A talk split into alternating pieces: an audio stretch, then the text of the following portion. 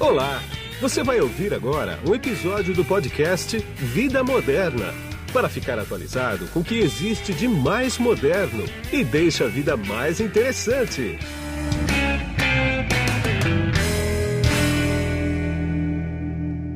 Olá, aqui é Guido Orlando Júnior, diretor de conteúdo do portal Vida Moderna. E eu conversei com um especialista, um médico bastante conceituado, sobre bruxismo.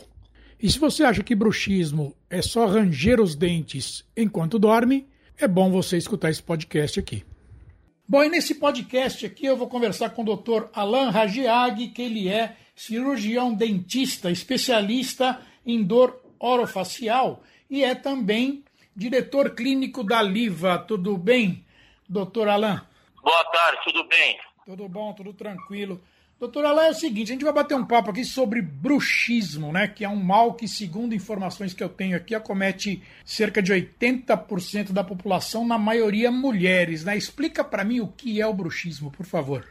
Olha, é, o, o bruxismo é, é o ato de apertar, ranger ou encostar os dentes, né? A gente sempre pensou que o bruxismo era o ato de ranger forte os dentes durante a noite. E as pesquisas mais recentes têm mostrado que o bruxismo do sono realmente existe, né, quando você dorme. Sim. Mas existe um outro tipo de bruxismo que ninguém nem desconfiava, que é o bruxismo que as pessoas têm durante o dia quando estão acordadas. Ah, que interessante. E, e esse bruxismo a gente chamou de bruxismo de vigília, bruxismo acordado esse bruxismo ele acomete realmente muita gente, a gente acha que é uma grande parcela da população, 70%, 80%, Ah, e ele é uma das fontes das dores na região da face e da cabeça. Quando a gente fala que atinge mais mulheres, na verdade o que a gente sabe é que mulher sofre mais de bruxismo do que o homem. Então pode ser que o homem também tenha bruxismo, com a mesma frequência, com a mesma incidência que a mulher, só que a mulher tem mais dor do sim. que o homem. E por quê? Tem um motivo para isso? Ah, a gente não sabe direito. Então tem, tem, tem algumas coisas que a gente pensa que, de repente, o homem também tem dor, mas ele não vai se, se tratar. Então a gente não conhece esse homem, né? Ele Ah, não chega entendi. até a gente. Entendi. Ah, ou então, realmente, a mulher tem alguma coisa a mais ou a menos que faz com que ela tenha mais dores. Ah, mas isso ainda não está muito claro para a comunidade científica. Agora, o que eu acho mais incrível é o seguinte: a pessoa pode não perceber que ela, que ela faz essa pressão nos dentes, aperta os dentes, arranja os dentes. né? É, é, exatamente. Então, o, o bruxismo do sono, na verdade, hum, na maioria, vamos dizer, 80% dos casos, ele é percebido somente pelo parceiro que está dormindo ao lado. Sim. Que faz barulho, a pessoa que está rangendo nem, rangendo nem sabe que range, mas como faz barulho, acaba acordando a pessoa que está do lado. Ah, Então, quem reporta o bruxismo não é o bruxista, é o companheiro, ou a companheira que está ali do lado. Tá? Isso é para o sono. Para o bruxismo de vigília, a gente sabe que esse bruxismo ele é de baixíssima intensidade, né? então você não range os dentes durante o dia, a não ser realmente que tenha algum tipo de comprometimento neurológico, mas de forma geral você não range. Tá. Você apenas tensiona os músculos da face, mesmo que você não chegue a encostar ou apertar os dentes. O bruxismo hoje ele é muito mais visto como uma condição muscular do que dentária. Isso é, você pode ter bruxismo sem encostar os dentes. Olha que coisa. isso dificulta ainda mais a sua percepção. Claro. Como você não faz barulho, não range, você apenas contrai a musculatura de uma forma muito baixa em relação à intensidade, mas com uma altíssima frequência, é muito difícil a pessoa ter consciência disso. E isso dá, a gente vê em todas as pesquisas que nós fizemos, e as pesquisas dos nossos colegas lá fora, Ah, que praticamente 80% dos bruxistas diurnos não sabem que apertam, que, que fazem isso com a boca. olha Eles não têm a mínima consciência. Entendi. Agora, tem algum estudo sobre o que pode causar o bruxismo? É, Tensão ou alguma coisa do tipo assim? Olha, nós fizemos alguns estudos com, com o pessoal do, do, do Hospital das Clínicas da USP, justamente para tentar eh, entender por que muitas pessoas apresentavam dores na região da cabeça, principalmente nos músculos das têmporas e da bochecha, Sei. e o músculo da nuca. Né? Esses três músculos, na verdade, são os músculos que acionam a boca. Né? Quando você fecha a boca, quando você aperta os dentes, Hum. Na verdade, você está fazendo um movimento de levantamento dos dentes inferiores. Quando você fecha a boca, na verdade, é o dente inferior que sobe e vai tocar o dente superior, não é o contrário. Sim. Para você levantar o dente inferior, então, para você levantar a mandíbula, no caso, você precisa do músculo da têmpora e do músculo da, o músculo da bochecha. E o que, que a gente viu nessas pesquisas? Que muitas pessoas têm dor nesses músculos. Entendi. E principalmente essa dor, ela é bilateral, ela é muito frequente, a pessoa relata dor quase todos os dias. Essa dor é mais intensa no final da tarde. Entendi. E numa escala de 0 a 10, é uma dor de 6, 7. Né? Então a gente pegou muitos desses pacientes, a gente queria entender por que, que eles tinham dores justamente nos músculos que sustentam a mandíbula. Então, a pergunta que a gente fez para todos eles era: você aperta os dentes durante o dia? Você levanta, você é, levanta a mandíbula, você contrai essa musculatura? E a resposta em 80% dos casos era não, não faço. Não tenho consciência, não percebo. Que coisa. Isso que é um grande desafio para a gente tentar ajudar esses pacientes a melhorar a dor muscular deles. Eles precisavam parar de fazer aquilo. Pois né? é. E aí que entraram os novos tratamentos que a gente desenvolveu. Entendi. Eu estou vendo aqui no material que eu tenho, que foi mandado para mim, o bruxismo pode aparecer de efeito colateral de medicamento, droga. Isso é, é isso mesmo, é? Olha, tem, com certeza. Então, por exemplo, algumas drogas psicoativas como uh, heroína, cocaína, todas essas inas, elas ah. podem provocar bruxismos secundários. Né? Então, a pessoa toma droga e quando começa a diminuir o efeito da droga, da droga a pessoa começa a apertar os dentes, né? como se fosse um, um efeito rebote daquela droga. Né? Então, isso é conhecido como efeito secundário, né? um bruxismo secundário. Entendi. Existem outras drogas, como a gente que toma emagrecedor. É. E às vezes o emagrecedor é dado junto com o antidepressivo. E esse antidepressivo ele tem uma molécula nele que chama inibidor de recaptura de serotonina. E quando você é, usa esse antidepressivo, pode provocar um bruxismo secundário. Mais ou menos o mesmo efeito que a droga. E a pessoa começa a apertar os dentes. Entendi. E também, pelo que eu estou vendo aqui, parece que pacientes com alterações neurológicas, né, paralisia cerebral, Parkinson, por exemplo, também, né?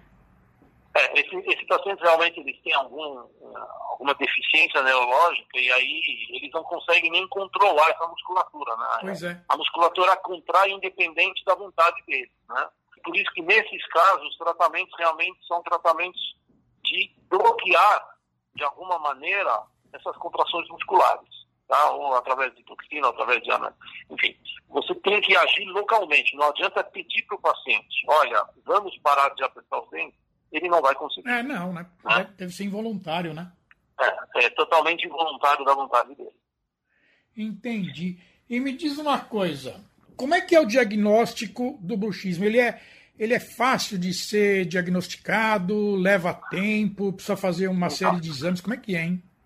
Então, vamos lá. Então, a primeira tem que dissociar os bruxismos, né? Tem o bruxismo do sono, o diagnóstico, essencialmente, ele é feito pelo companheiro, né, que dorme junto. Isso.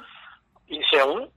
As outras, uh, outra maneira da gente identificar são os desgastes dentários. Né? Então, ou fratura de dente, ou desgaste mesmo. Né? Então, o paciente começa a ter realmente a, os dentes muito planos. Né? Você Sim. acaba tirando as pontas dos dentes, do canino, dos premolares, os dentes, os dentes começam a encaixar o de cima com o de baixo, como se fosse planos de encaixe, né? Quer dizer que o paciente acabou desgastando esses dentes. Entendi. Né? Você pode ter sensibilidade nos dentes. Né? Então, a pessoa toma coisa fria, toma coisa quente, um sorvete, nossa, incomoda muito. Né? Então, isso é um dos sintomas, é um dos sinais do bruxismo, do sono. Principalmente. Tá. Você pode ter as bochechas todas mastigadas. Ah, né? a pessoa acorda até com sangue. Sim. Porque ele, tanto que ele apertou, ele acabou mastigando a bochecha, tá? tá. Isso é o bruxismo do sono, essencialmente. Tá. Agora, o diagnóstico do bruxismo de vigília ele é muito complicado. Porque a pessoa não tem consciência, porque ela não faz barulho, porque quando está fazendo bruxismo, normalmente ela está fazendo algum tipo de atividade profissional, ela está trabalhando, porque durante o dia, e a pessoa não tem a mínima noção, Sim. Então, o que, que nós desenvolvemos como um protocolo para tentar diagnosticar bruxismo é fazer um exame que, chame, é, que chama eletromiografia. Tá. É um exame que consegue avaliar as contrações musculares dos pacientes. Né? Então, a gente pega o paciente, leva até a clínica, né, até o consultório, é um aparelho muito simples que faz esse exame, e a gente pede para o paciente ficar com a boca do jeito que ele acha que fica normalmente durante o dia. E aí a gente cola eletrodos né, no, no, na têmpora dele e na bochecha dele. Sim. E esses eletrodos têm a capacidade de captar a atividade elétrica desses músculos. Né? E se você tem muita atividade, mesmo com o paciente teoricamente parado, isso é bruxismo de vigília. Entendi. Agora, e essas placas que as pessoas falam que usam, ou que eu já escutei gente falar assim, ah, eu preciso ir no dentista para colocar uma placa porque eu ranjo os dentes. Essas placas tá. realmente funcionam? É? Então, excelente pergunta, e isso é muito importante para esclarecer. Primeiro, o bruxismo, que seja o de vigília, que seja do sono, ele é um distúrbio a nível do sistema nervoso central. Tá? tá? Isso quer dizer o quê? Que independente se eu tiver dente ou não tiver dente, você vai continuar apertando. Sim. Eu posso arrancar todos os dentes do paciente bruxista, ele vai continuar apertando, ele vai apertar a gengiva dessa vez. É, o que as pessoas acham que o problema é o dente, quer dizer, não tem nada a ver com o dente, é, né? Não tem nada a ver. Você pode desgastar dente, subir dente, fazer o tratamento ortodôntico, e isso não vai resolver bruxismo. Sim. Tá?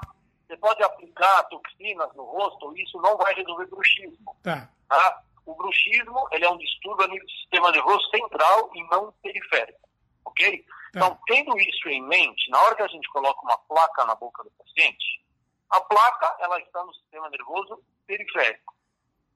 Ela não vai tratar o bruxismo. O paciente vai continuar apertando, só que ele vai apertar em cima da placa. Sim. Então, a placa do sono, ela serve essencialmente a proteger os dentes.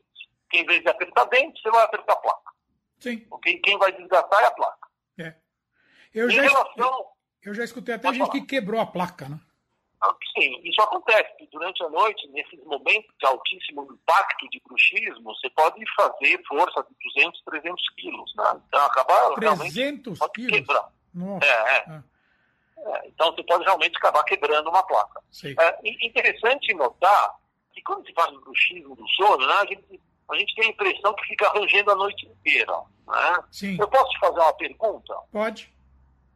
Quanto tempo você acha que o bruxista bruxa durante o sono? Ah, Vamos dizer uma olha. noite de oito horas. Ah, não sei. Ah, eu imagino o seguinte, pela lógica e é. pelo e pela resistência humana não deve ser muito não, senão não aguenta a noite inteira ficar rangendo o é. dente, né? Mas quanto seria para você? Ah, não sei, sei lá, 10 minutos por noite, 15 minutos por noite, não sei. É, é isso mesmo. É isso a mesmo? gente range, é, quando, quando range, o paciente que range, ele range no máximo 8 minutos, 10 minutos numa noite. Mas tá? seguido não, né? Intercalado. Não, não, né? não seguido. É intercalado. São episódios de 4 a 5 segundos que tá. dependem do estado do sono que você está. Então, o sono é dividido basicamente em três grandes blocos, né? Tem o sono leve, o sono REM e o sono profundo. O sono sim. REM no qual você sonha é o sono profundo, tá? Sim, sim. O bruxismo, ele se localiza na interface dos sonos, Entendi. principalmente perto do sono leve. Tá. E ali são momentos muito curtos. Então, o que se sabe hoje é que o bruxismo do sono ele é muito intenso e pouquíssimo frequente. Para um músculo que faz com que você bruxa, isso não causa tanto transtorno. O músculo ele foi desenvolvido para apertar os dentes com muita força. Né? Você consegue fazer 300 quilos. O que o músculo não gosta é de trabalhar em baixa intensidade e altíssima frequência. Ele ah. não gosta de ficar em isometria, esse músculo. Tá. E isometria normalmente não tem durante o sono. Se o paciente começa a ter muitos eventos de bruxismo durante o sono, a gente não tem que tratar o bruxismo, a gente tem que tratar o sono dele. Ah, entendi. Entendeu? Entendi. Então, isso é para o bruxismo do sono. Em relação ao bruxismo de vigília, o que se usa para tratamento, essas placas, então, nós desenvolvemos uma pesquisa que foi apresentada agora num dos maiores congressos do mundo, até a gente ganhou o prêmio de pesquisa mais importante da Europa esse ano, Sim. que, na verdade, é uma placa que ajuda o paciente a quebrar o hábito do bruxismo. É. Tá? Então, o bruxismo, ele é um hábito. Ele é um automatismo que teu cérebro fez por algum motivo, em algum momento da tua vida, ele fez com que você começasse a apertar os dentes durante o dia. Né? E esse hábito independe da tua vontade. O que, que se faz para tratar esse hábito é conscientizar o paciente quando que ele está fazendo aquilo, para poder reeducá-lo. O dispositivo que a gente desenvolveu é justamente para tentar ajudar a reeducar o paciente, porque esse dispositivo ele monitora em tempo real se você está apertando ou não o dente. Na hora que você aperta, ele te avisa. Entendi, entendi. Contraiu o músculo da tempora e do masseter, ele te avisa. E aí, a partir do momento que ele te avisa, você se conscientiza daquilo. E a partir da conscientização, depois de 90 dias em média, você consegue se reeducar, você consegue quebrar o hábito. Entendi. Agora, é, pelo que a gente conversou até agora, dá para deduzir que pessoas muito estressadas, por exemplo, têm tendência a, como é que fala, ter bruxismo, desenvolver? Como é que é o. Pode ser, pode ser desenvolver, ter. É, realmente, o, o, bruxismo, isso para o bruxismo de vigília, tá? Então, antigamente ah. se falava, ah, se você está muito estressado durante o dia, você vai ranger os dentes à noite. Isso a gente não pode confirmar mais com os novos Ah, entendi. Tá? Mas, durante o dia, enquanto você está estressado, sim, você pode apertar os dentes.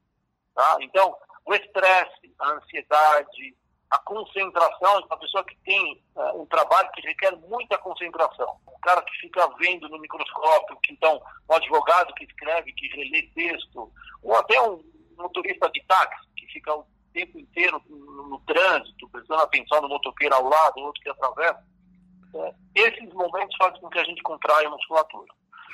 E aí existem os hábitos, que independe da emoção e da ansiedade. Você apenas tem o hábito de apertar os dedos. Você tem o hábito de roer a unha, você tem o hábito de mascar o chiclete. Sim. Isso tudo acaba sobrecarregando a musculatura. Isso tudo pode ser considerado como bruxismo.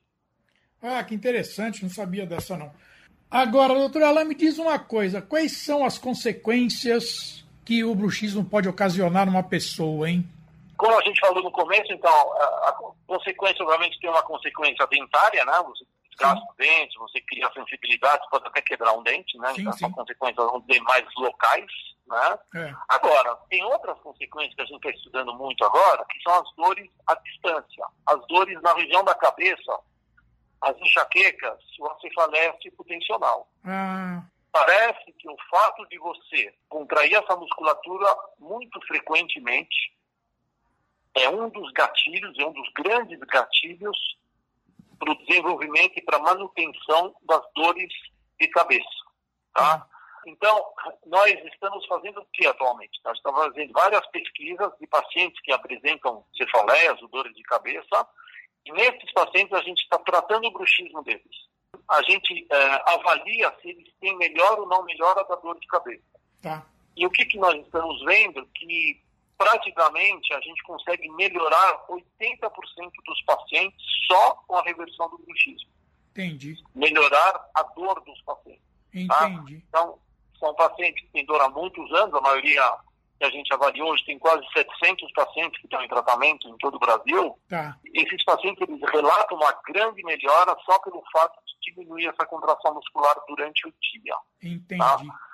Então isso vai ser um grande, uh, eu acho que vai trazer uh, um benefício enorme e vai ser um campo enorme de atuação para uh, trazer um tratamento novo, que não é medicamentoso, que não é invasivo, que é totalmente reversível, para esses pacientes que têm dores crônicas na cabeça há muito tempo, que sofrem muito, que têm uma péssima qualidade de vida por fato de sofrerem tanta dor todos os dias. Claro. Agora, você tocou num ponto aí que eu quero que o senhor explique melhor, que é o seguinte. Você falou que tem mais de 700 eh, pacientes pelo Brasil. Mas como é que faz para chegar nesse tratamento? Quer dizer, como é que faz para para uma pessoa que tem que está escutando esse podcast aqui, por exemplo, como é que ela faz para chegar nesse tratamento que o senhor então, desenvolveu? Todo, todo, esse, todo esse tratamento que a gente desenvolveu, é. uh, a ideia desde o início foi tentar popularizar, ajudar as pessoas e trazer para eles uma solução nova, uma solução não medicamentosa, totalmente inovadora,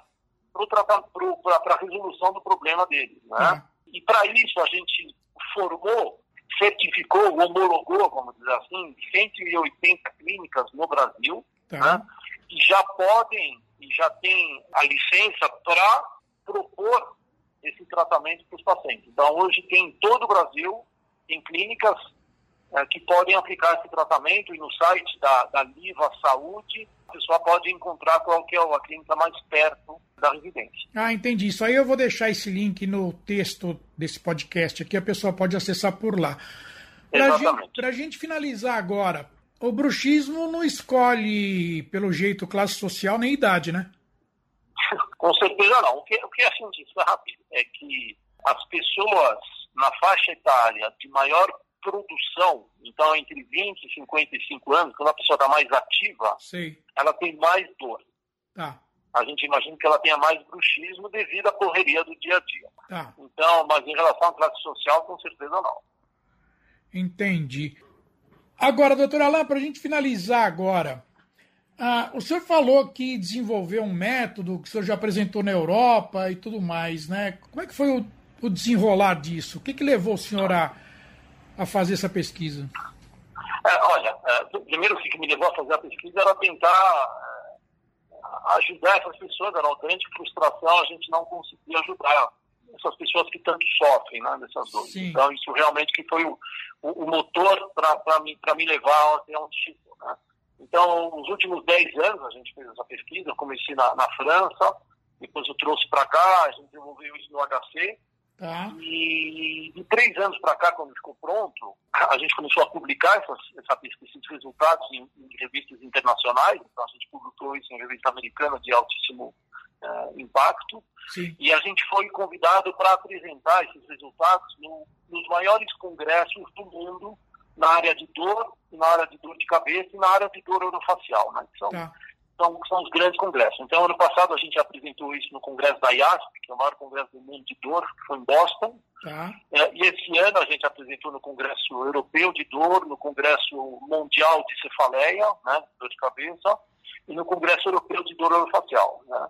Ah. foi muito bem aceito pelos comitês científicos, porque é uma coisa óbvia, né, que ninguém tinha pensado antes, o nosso Sim. time pensou aqui. E, e como é um tratamento sem medicamento, é um tratamento de reeducação, é, isso é muito bem visto hoje, que é um mundo cada vez mais verde, né? A gente Sim. tenta usar menos remédio, menos medicamentos. E a Exatamente. gente, principalmente, está indo na fonte do problema. A gente não dá remédio para cortar a dor. É. A gente corta a dor de onde ela vem, Sim. da origem. Né? Então, isso foi muito bem aceito por todos os comitês eh, científicos do mundo. Ah, e a gente está realmente muito, muito feliz com esse, com esse desenvolvimento. Entendi. Tá bom, eu quero agradecer bastante esse tempo que o senhor despendeu comigo aqui. E a gente vai voltar a falar oportunamente aí para atualizar, porque isso, as atualizações devem acontecer de tempos em tempos, né?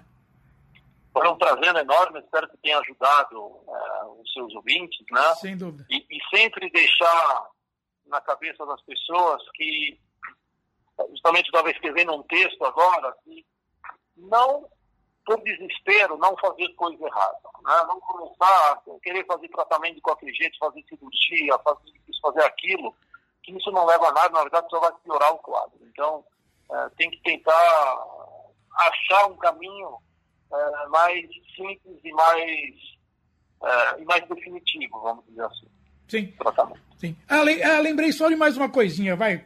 A última mesmo para a gente encerrar. Esse nome bruxismo vem da onde, o senhor sabe? Tem ideia? Por que, chama bruxismo? Olha, tem, tem, tem, uma palavra grega, não vem, não vem de bruxa, tá? Tá. Então, quem tem bruxismo não é bruxo, não. Então. Vem da palavra, vem de uma palavra grega que é briquismo, né? que é o ato de ranger, apertar os dentes, mas isso já se fala na Bíblia, Ah, nos tempos eh, muito antigos, se fala já em, em, em briquismo, em apertamento dos dentes, e sempre se associa esse ato com momentos de tensão, do fogo, de guerra, né? sempre tem isso, né?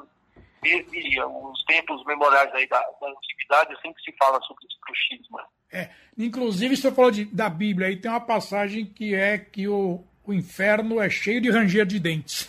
Exatamente, exatamente. E, bom, tá bom, então. é, não, eu perguntei sobre a origem porque todo mundo imagina que tem a ver com bruxa e não tem nada a ver, né? Não, não tem nada a ver com. Espero que não, né? Ter um monte de bruxos aí. É mesmo, é mesmo. Tá bom, então. Muito obrigado mais uma vez e a gente Tá vai voltar a se falar certamente. Um abraço. Um grande abraço a todos. Você acabou de ouvir um episódio do podcast Vida Moderna. Assine grátis nos apps Spotify, iTunes, Deezer, Tuning, Google Podcast e Android Podcast.